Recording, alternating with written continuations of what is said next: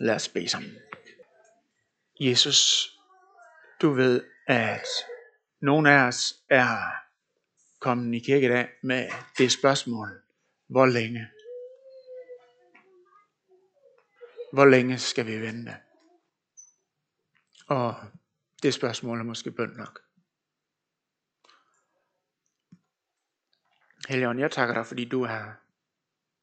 Tak, fordi du kender hver enkelt spørgsmål, som I er kommet med i dag. Tak, fordi at du er her, fordi du ønsker at møde os i de spørgsmål, i dit liv, der hvor vi er. Det vil vi tilbede dig for. Det vil vi ære dig for. Det vil vi takke dig for. Tak, fordi du kan fordele til hver enkelt. Du ved, at det er den søndag, der er sat til side for dig, at vi er kommet for at være sammen med dig. Tak, fordi du kan gøre det en ting, langt ud over, at vi har håbet på eller forstår. Jeg ved ikke, hvornår du vil gøre det. Vi vil bare sige, at vi har for at lytte til dig. Og vi vil også bede for os, kære børn og unge. Jesus, vi elsker dem, og du elsker dem. Tak, fordi du vil møde dem med noget godt, der hvor de er. I deres liv, det de kan forstå og sådan noget. Jesus, vi siger tak, fordi du er. Amen. Søndagen i dag hedder Allhelgensøndag. Og rundt omkring i kirkerne i det danske land, der vil man læse navnene op på dem, som er blevet begravet ud for kirken det sidste års tid. Så det er en dag, hvor sorgen har en naturlig plads i, i gudstjenesten. Og øh, scenen for det får vi egentlig sat meget godt af naturen også. Den mørke tid er her, kommer og lægger en dæmper på humøret for for mange af os. Og i naturen er der mindre liv. Mange af sangfuglene er ret søde på, og øh, der er ikke så meget, der spiger og grønt og giver håb som på den måde. Det meste er visner. Og øh, så scenen i naturen er også med til at minde os om livets skrøbelighed og døden, der kryber ind på naturen også. Så det er en søndag, hvor modgangen i livet adresseres. En søndag, hvor vi tager sorgen med i kirken. I Paulus' brev til romermenigheden, et af de mest jublende øh, kapitler i hele det brev, kapitel otte, der er der et lille afsnit, som også skal hjælpe os til at klage til Gud. Og der står sådan her, Romerbrevet otte toogtyve.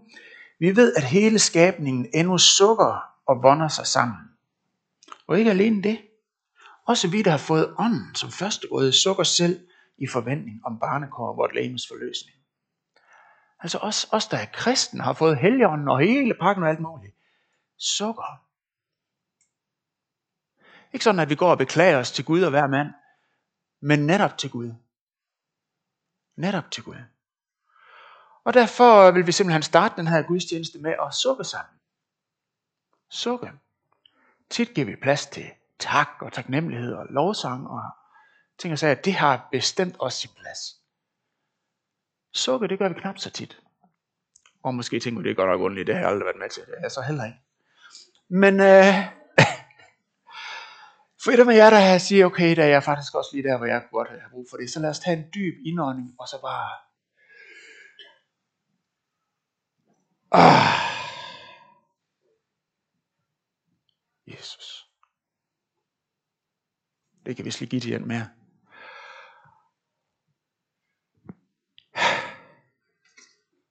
Ja. Om lidt så vil jeg læse øh, prædiketeksten fra Johannes Åbenbaring kapitel syv, som netop er skrevet til kristne i stor modgang. Det de oplevede sådan rent øh, konkret dengang var en massiv og strukturel forfølgelse på grund af deres tro fra selveste kejseren i Rom. Kejseren den almægtige, øh, eller hvad man sagde.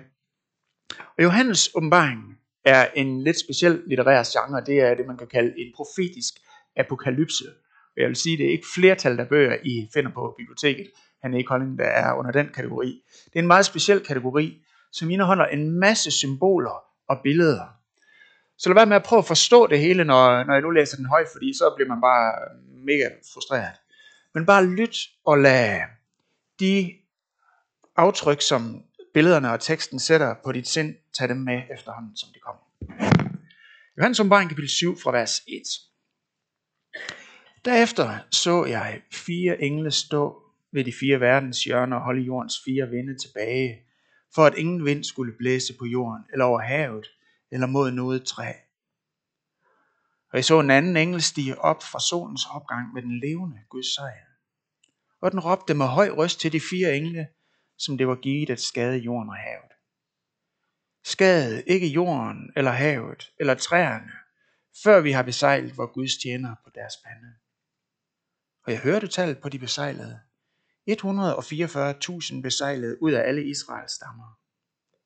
Af Judas stamme tolv tusind besejlede, af Rubens stamme tolv tusind besejlede, af Gads stamme, af Asers stamme, af Naftalis stamme, af Manasses stamme, af Simeons stamme, af Levis stamme, af Isakars stamme, af Sebulons stamme, af Josefs stamme, af Benjamins stamme tolv tusind besejlede.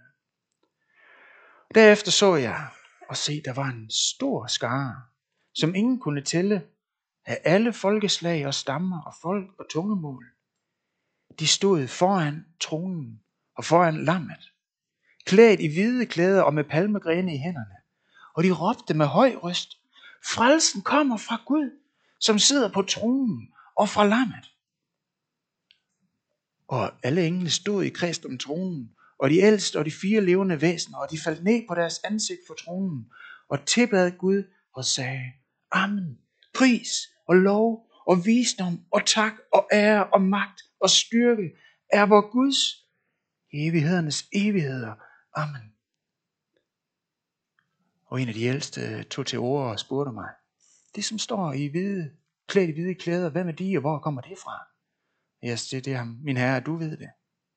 Og han sagde til mig, det er dem, som kommer fra den store trængsel, og som har vasket deres klæder og gjort dem hvide i lammets blod. Derfor står de for Guds trone og tjener ham nat og dag i hans tempel.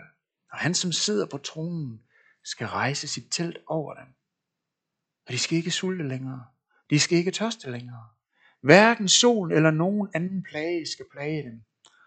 For lammet midt for tronen skal vogte dem og lede dem til livets kildevæld.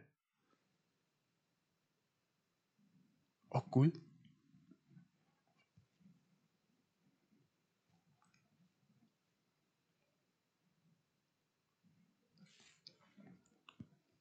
Gud vil tørre hver tårer af deres øjne.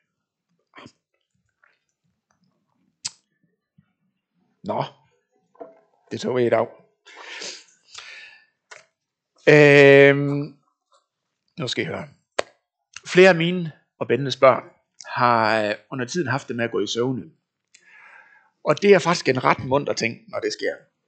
Øh, det kan være ret underholdende, og særligt det, når de vågner, fordi at man øh, kan se, at der er ret langt fra den øh, verden, som ligesom har været det alt overskyggende, som de har ageret ud fra, og så de lige pludselig vågner op til at stå der, hvor de står.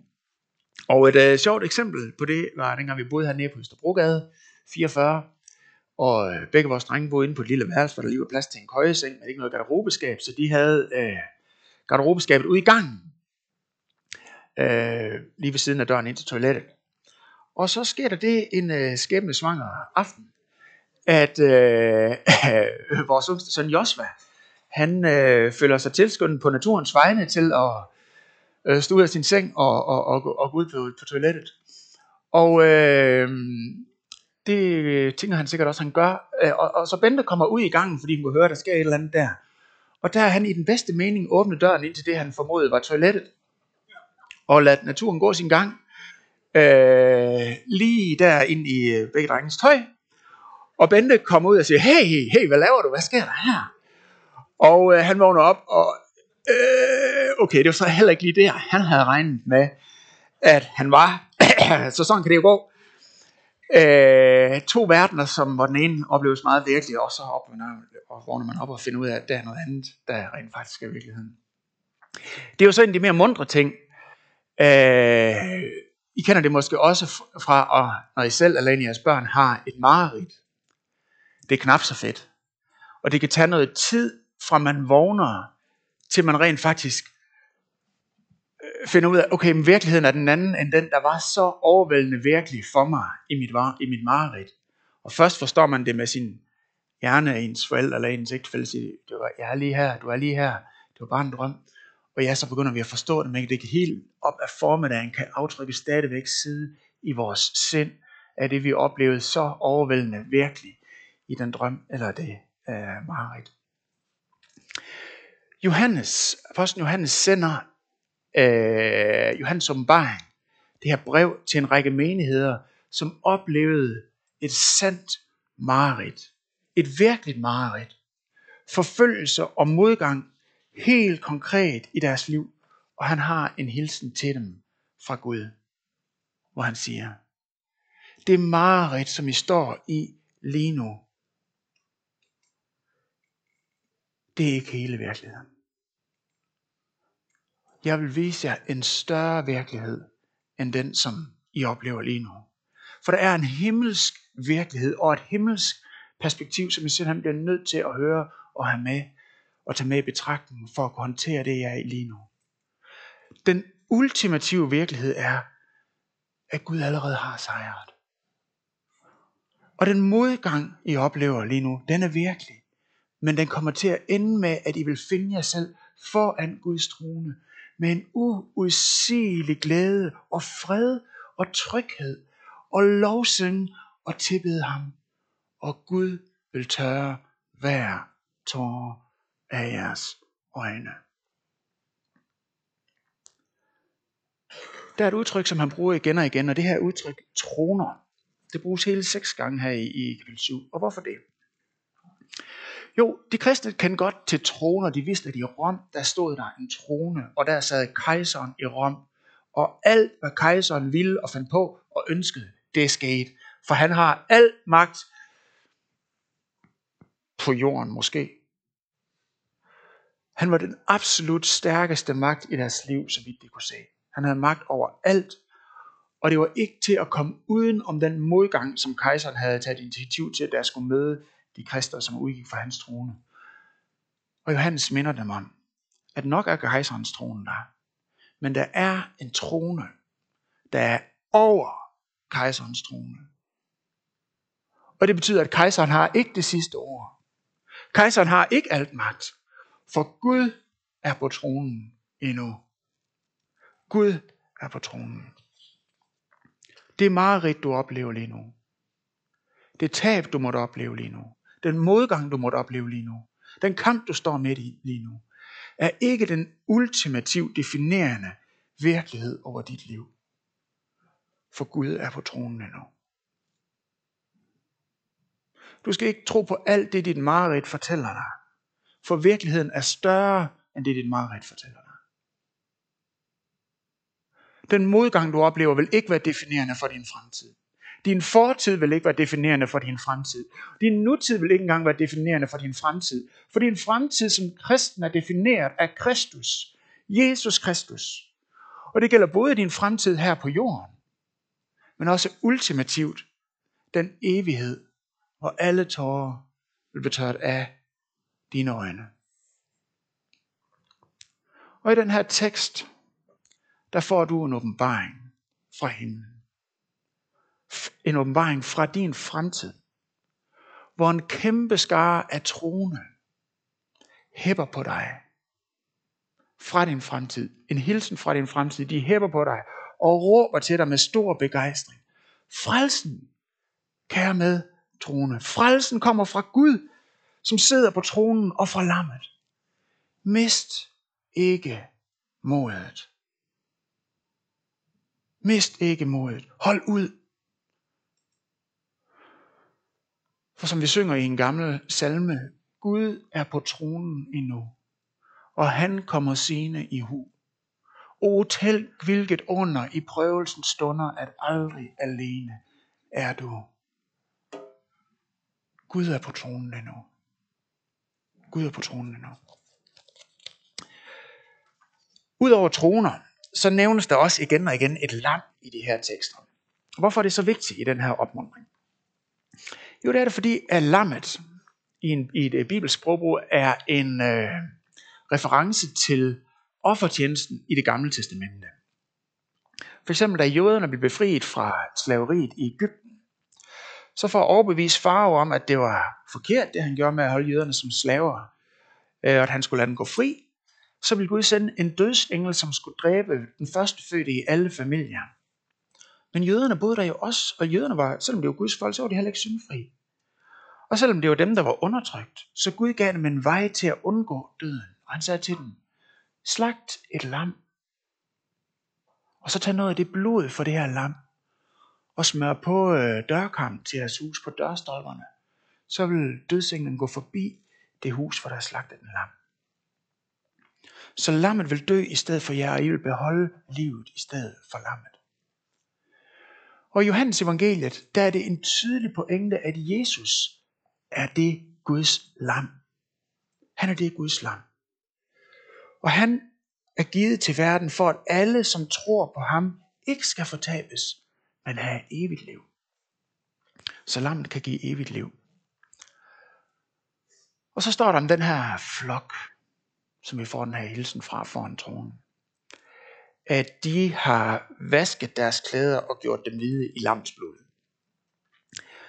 Og det er, som vi nok kan forstå, ikke et uh, husmortrik til, hvordan at, uh, man får pletter af uh, hvidt tøj. Sådan fungerer det ikke. Almindeligt tøj bliver ikke fuldstændig hvidt, hvis det bliver vasket i blod. Det er ikke pointen. Men den hvide klædning er et tegn og et symbol på den værdighed og den renhed og den ære og den retfærdighed, som de står klædt i, den her flok. Og dem, der har det på den hvide klædning, er dem, som har sagt til Jesus, Jesus, jeg har ikke, jeg har ikke renhed i mig selv. Jeg har ikke evigt liv i mig selv. Døden kommer også til mig. Modgang og smerten kommer også til mig, Jesus. Må jeg af din nåde og kærlighed, Jesus, få lov til at få del i alt det, som du vandt med din død på korset og din opstandelse påskemorgen. Må det også gælde for mig. Og hvis du er døbt og har sagt noget lignende til Jesus, så er du kristen. Så er du kristen. Og så er du allerede begyndt på det evige liv. Du er allerede begyndt på det evige liv. Jesus han siger i Johannes evangeliet kapitel fem, vers fireogtyve, den der hører mit ord og tror på ham, og tror på ham, som har sendt mig, øh, har evigt liv og kommer ikke fra dommen, men er gået over fra døden til livet. Og senere i kapitel elleve, der er Jesus til en begravelse ved en af hans venner, der hed Lazarus. Og for at trøste den afdødes øh, søster Martha, så siger han, jeg er opstandelsen og livet. Den, der tror på mig, skal leve, om han end dør. Og enhver, som lever og tror på mig, skal aldrig i evighed dø. Der står også om Jesus, at han, at han græd til den begravelse. Han var ikke uberørt af modgangen, af ledelsen. Det er da også svært. Men han siger samtidig til Martha, kig op, Martha. Der er nok, der kan tage modet og livsglæden fra os. Men kig op, Martha. For der er en langt større virkelighed over dit liv, end det mareridt, du oplever lige nu. Der er en større virkelighed. Der er mere at sige til det. Kig op. Og det betyder, at det mest tragiske, et menneske kan opleve, er ikke modgang og tab. Ikke engang døden. Men det mest tragiske, et menneske kan opleve, er at miste troen og det evige liv. Men det betyder også, at det største, som du kan opleve i det her liv, det er at komme til tro på Jesus Kristus. Og gå fra evig død til evigt liv. Og det betyder også, at det smukkeste og mest livsbekræftende, som du kan få lov til at se i det her liv, er, når andre tager imod Jesus og begynder på et evigt liv som troende kristen. Et evigt liv, som ikke engang døden skal få lov til at sætte det sidste punktum for. Det er absolut vidunderligt, når nogen overlever en eller anden svær diagnose eller en ulykke, øh, og får ti, tyve, tredive, fyrre år mere at leve i. Det er vidunderligt. Og jeg har, kan komme i tanke om tre fantastiske vidnesbyrd for, for tre mennesker her i menigheden, hvor det er sket for bare inden for de sidste to måneder. Det er vidunderligt, og vi er taknemmelige, for selvfølgelig vil vi gerne have flere år her. Men det er ingenting sammenlignet med det at få et evigt liv. ti år, tyve år. Det er langt noget helt andet at få et evigt liv i troen på Jesus. Det er det ubetinget mest vidunderlige, du kan få lov til, at der kommer til at ske i det her liv. Og i dag får du en hilsen fra din fremtid, der lyder: Gud er på tronen endnu. Tro ikke på det mareridt, du måtte opleve af alt, hvad der er. For din fremtid er i Guds hånd. Og ikke engang døden vil komme til at få det sidste ord. Ikke engang døden vil få det sidste ord. Vi starter den her prædiken med at sukke sammen over den død og modgang, vi kan opleve i vores liv. Men vi vil slutte den her prædiken med noget af det mest livsbekræftende, nemlig vidnesbyrd om mennesker, der kommer til tro på Jesus. Og Thomas Zarekki, you're welcome here on the stage, Thomas, som I har været med til at samle ind til, øh, til mange gudstjenester her i Kolding Valmhed, er på besøg på os her i øh, den her weekend. Thomas, han kom selv som ung til tro på Jesus og arbejder nu som missionær blandt andre unge i Østeuropa. Og ligesom modtagerne af Johannes åbenbaringshilsen, så er der rigtig mange i det nuværende Østeuropa, som lever i modgang. Ikke mindst dem, der er i Ukraine, som lever under krigens gru.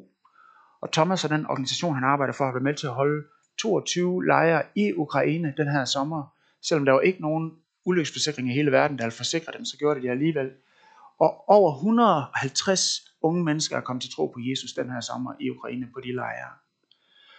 Og dertil kommer, at Østeuropa, det er ikke så mange år siden, at det var forbudt at tro på Jesus i det tidligere nazistiske Sovjetunion, og folk faktisk blev forfulgt af deres tro. Så de står meget i den samme situation, og nu skal vi høre nogle vidnesbyrd fra Østeuropa. Thomas. Hvordan går det, Cora? Det er godt at uh, være med dig i dag her i yeah. Kolding. Uh, jeg, uh, jeg bor med Mads Peter, Bente, Hanna og Joshua i Benjamin for et år. Og for mig, for mig det var rigtig godt. Uh, og jeg glemmer, at jeg kan, jeg kan være her med dig i dag.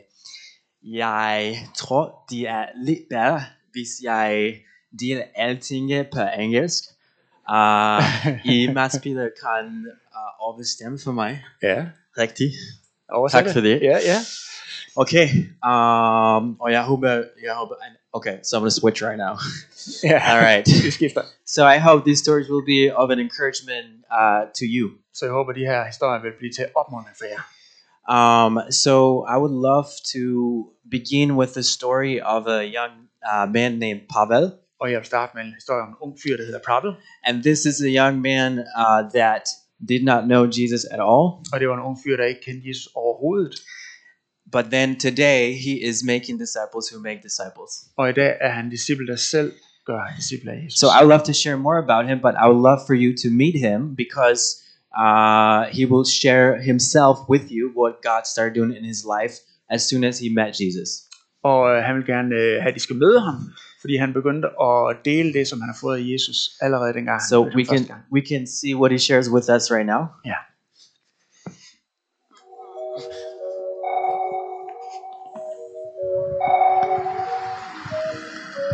I believe in God uh, maybe six months.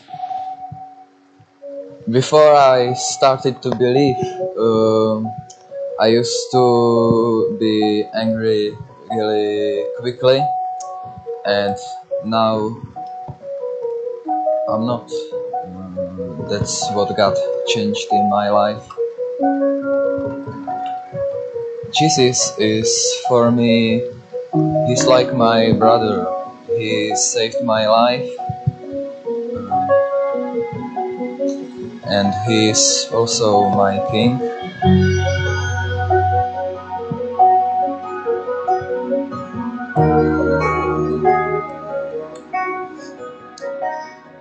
So, Pavel comes from a non-Christian family. Pavel kommer fra en ikke-kristen familie. And, uh, and with my local church, we have this ministry called Fusion, which is a choir. I uh, Thomas' lokale kirke har de den her ungdomsarbejde, de kalder Fusion, som er et kor. So after he's been coming for a while, så efter han har kommet der et stykke tid, we challenged him to start to read the Bible. Så udfordrer vi ham på at begynde at læse Bibelen. And see what it means for himself. Og se hvad det betød for ham med egne øjne. And so he started to do that. Og det begyndte han på. Only to make us happy. For at gøre lederne glade. But eventually he realized. Men med efter et stykke tid så indså han. That he would like to have personal relationship with Jesus. At han faktisk ønskede at få en personlig relation til Jesus. So he repented and believed. Så han omvendte sig og begyndte at tro. God changed his heart. Og Gud forandrede hans hjerte. And like he said, he started to he didn't have this anger anymore. Og som han fortalte i sit vidnesbyrd, så havde han så, så var der ligesom en vrede i hans liv, som forsvandt. So he started to read more and also pray more. Så han begyndte at læse mere og bede mere. And then eventually he started to share his faith with other people. Og så begyndte han også at dele sin tro med andre mennesker. And eventually Pavel became, og med tiden så blev Pavel the main leader of our Fusion choir ministry. Blev han blev øh, hovedlederen af det her, her Fusion kor øh, tjeneste. So we were on the team together. Så Thomas og ham var på team sammen. And he was my leader. Og han blev Thomas' leder. And it was amazing to be on, under his leadership. Og det var fantastisk at være under hans lederskab. And eventually he went through the high school. Og efter high school. And today he's at university in one of the bigger cities in Czech. Og i dag går han på universitetet i en af de største byer i Tjekkiet. And he understands his role in that city. Og han forstår sin rolle i den by. That he's reaching that city for God's kingdom. At han skal nå den by for Guds rige. So that story is encouraging for me. Så den historie er opmuntrende for mig. Because God works with us over a long time. Fordi Gud han arbejder med os over lang tid. And he's able to bring somebody from unbelief. Og han er i stand til at tage os fra, hvor vi ikke tror. To disciple who makes disciples. Til at leve i discipleskab, hvor vi bringer andre til Gud, så de bliver disciple af ham. And really all we did at the beginning was just to challenge him to read the Bible. Og det vi gjorde i starten var bare at give ham en udfordring, om han kan skulle læse Bibelen. So praise God for that. Så tak Gud for det. Um, now um, I understand that many of you um, have supported uh, ministry, especially in Ukraine, with everything going over there right now. Jeg kan forstå på, jer, på det, at mange af jer har støttet øh, arbejde også i Ukraine med krigen og de der ting. So thank you so much for that, that you support uh, the country of Ukraine and Christians over there like that. Så tak fordi I støtter landet Ukraine og kristne derovre. Um, and I would love to share with you what God is doing uh, in the country of Ukraine right now. Og Thomas vil dele hvad Gud han gør i landet Ukraine lige nu. Because despite all the things happening over there right now, for med alle de ting der sker derovre nu, God is on the move. Så er Gud i gang. He's active and he's leading. Han er i gang og han leder. So I think we can go to another pictures. Yeah, we had a picture of Pavel, hadn't we? Yes. Can we? Bille? We have Bille. Yeah, we can see Pavel today. So you see, he's he's a he's a fine young gentleman today. He yeah. Looks very good. Pavel, som uh, vi så på videoen for det var seks år gamle, ham fyren der er til højre der. And we still keep in touch with him. Og vi er stadig i kontakt med. And support him whenever he needs our support. Yeah. Even though he, he we've sent him out to that city. Vi har sendt ham ud til den by, men vi støtter ham stadig. So now we can go to another photo. Så den næste foto. So one of the big things um, that we really need to work through in Ukraine is that uh, not a lot of teams want to come to Ukraine, uh, especially these days. Der er ikke så mange teams, der vil tage på missionstur til Ukraine. So, uh, so this summer, this is quite a wildcard team that we've put together for our sports camps. Så so det her det er lidt et wildcard team, de har puttet uh, eller sat sammen til at lede de her sportscamps. This God's formed this team by five nationalities. Der er folk fra fem forskellige nationaliteter. People from the States. Folk fra uh, U S A. People from Estonia. Fra uh, Estland. From Slovakia, fra Slovakiet, from Czech, fra Tjekkiet, and then ultimately and from Ukraine. Og nogen fra Ukraine.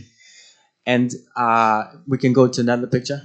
Vi kan tage et andet billede der. God's used this team um, especially for the sports focus this summer.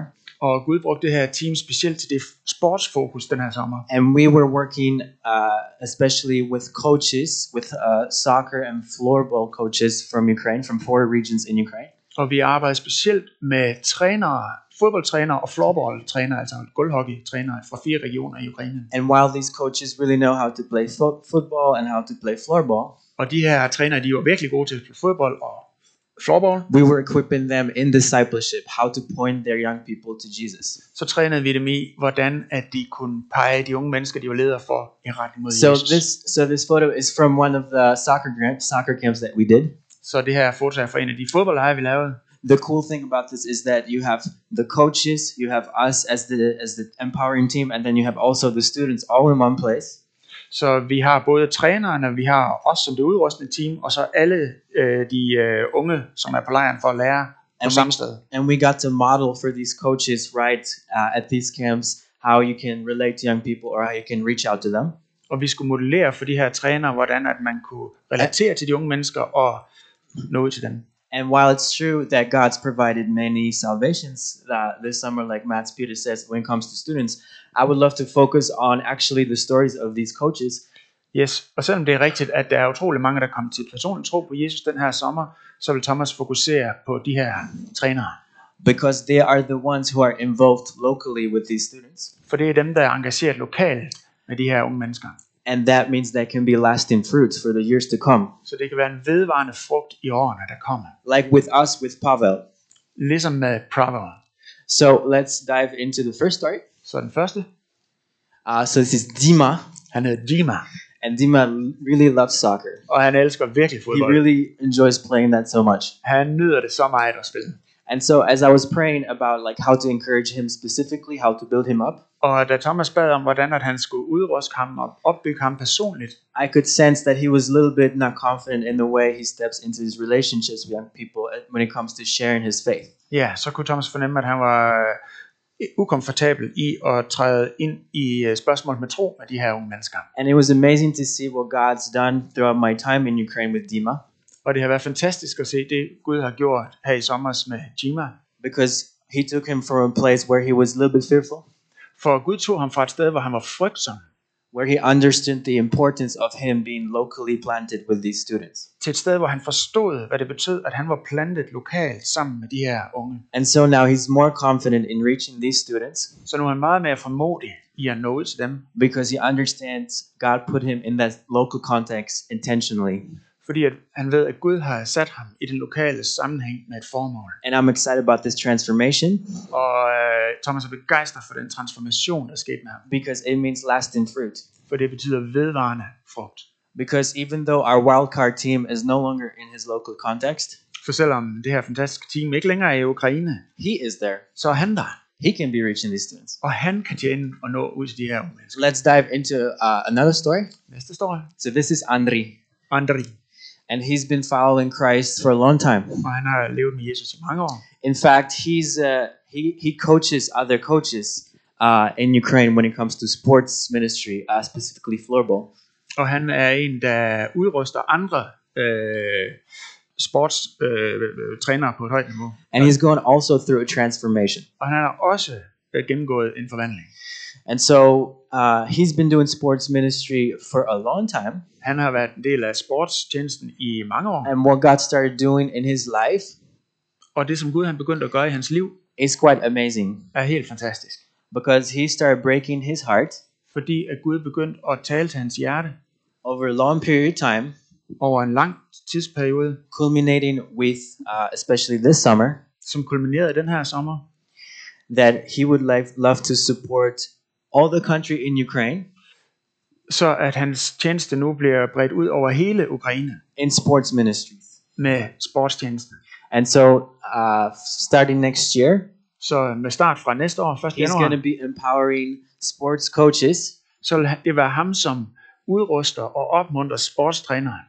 In the entire country of Ukraine. I hele Ukraine. And so um, I don't know if we have more photos. Do we have more photos? I think that's it, right? And so, uh, as I'm sharing these stories of encouragement to you now, som jeg deler de her øh, opmuntrende historier med jer, I hope that you see the pattern of. Så håber jeg I ser mønstret. That um, it's not really me or the team that I'm part of who's doing the work. At det er i virkeligheden ikke mig og det team, som jeg er en del af, der gør arbejdet. But it is God. It is our God who is the missionary. Men det er vores Gud, der er missionæren. Who's reaching out the next generation? Som når den næste generation. And who's reaching out all the people? Så når alle de her mennesker. Because remember, all we did, we're just present. Vi var bare tilstedeværende. We're sensitive to the Holy Spirit. Vi var følsomme over for den hellige ånd. And then he does the work. Og så gør han værk, og så gør han arbejde. I believe having this posture is super powerful. And I believe this posture of heart is super oh, yeah. powerful. Yeah, den tilgang, den hjertets indstilling er enormt kraftfuld. Regardless of what whatever local context you're in. Uanset hvilken lokal kontekst vi er en del af. And so I challenge you and I encourage you. Så jeg vil gerne opmuntre jer og udfordre jer. To be sensitive to the leadership of Holy Spirit. Og være følsom over for Helligåndens ledelse. And to be trusting him that he's already at work. Og stole på ham, at han allerede er i gang med at gøre. In your life. Ting og sager i dit liv. And in other people's lives. Og i andre menneskers liv. Okay, I think yeah. that's it. Thank you so much, Thomas. Let's give him a hand. Yeah. Okay.